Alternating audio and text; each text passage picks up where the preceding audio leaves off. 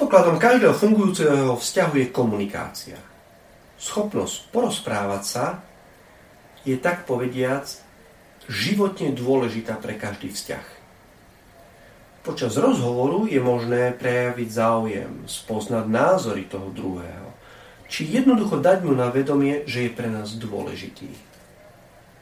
Spomínam si, že pred pár desaťročiami boli na dedinách pred domami lavičky, na ktorých sedeli ľudia a rozprávali sa. Iba tak. Mali tak možnosť byť k sebe bližšie. Samotnou skutočnosťou, že spolu trávili čas a rozprávali sa, sa ich vzťah prehlboval a upevňoval. Táto potreba celkom osobitne platí pre manželov, pre deti a rodičov, pre susedov či pre kolegov. Jednoducho pre ľudí, ktorí sú každý deň súčasťou našich životov. Zdá sa, že si túto potrebu spolu sa porozprávať uvedomujú niekedy viac ženy ako muži. Ak mužovi povieme, poď sa porozprávať, obyčajne sa nás opýta, a o čom? Ak povieme žene, že sa chceme rozprávať, často jej to úplne stačí. Stačí jej porozprávať sa len tak. Ona sa nebude pýtať o čom.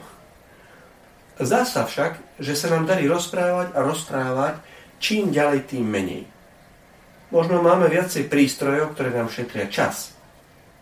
Napriek tomu tvrdíme, že na rozhovor nemáme čas.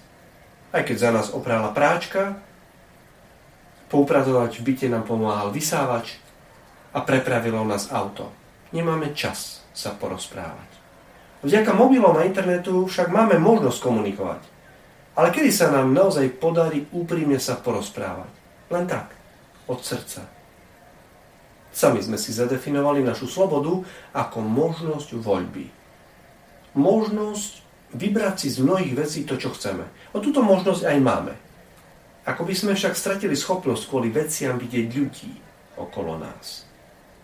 Môžeme to napraviť už dnes. Jednoducho niekoho pozvať na rozhovor pri šálke čaju.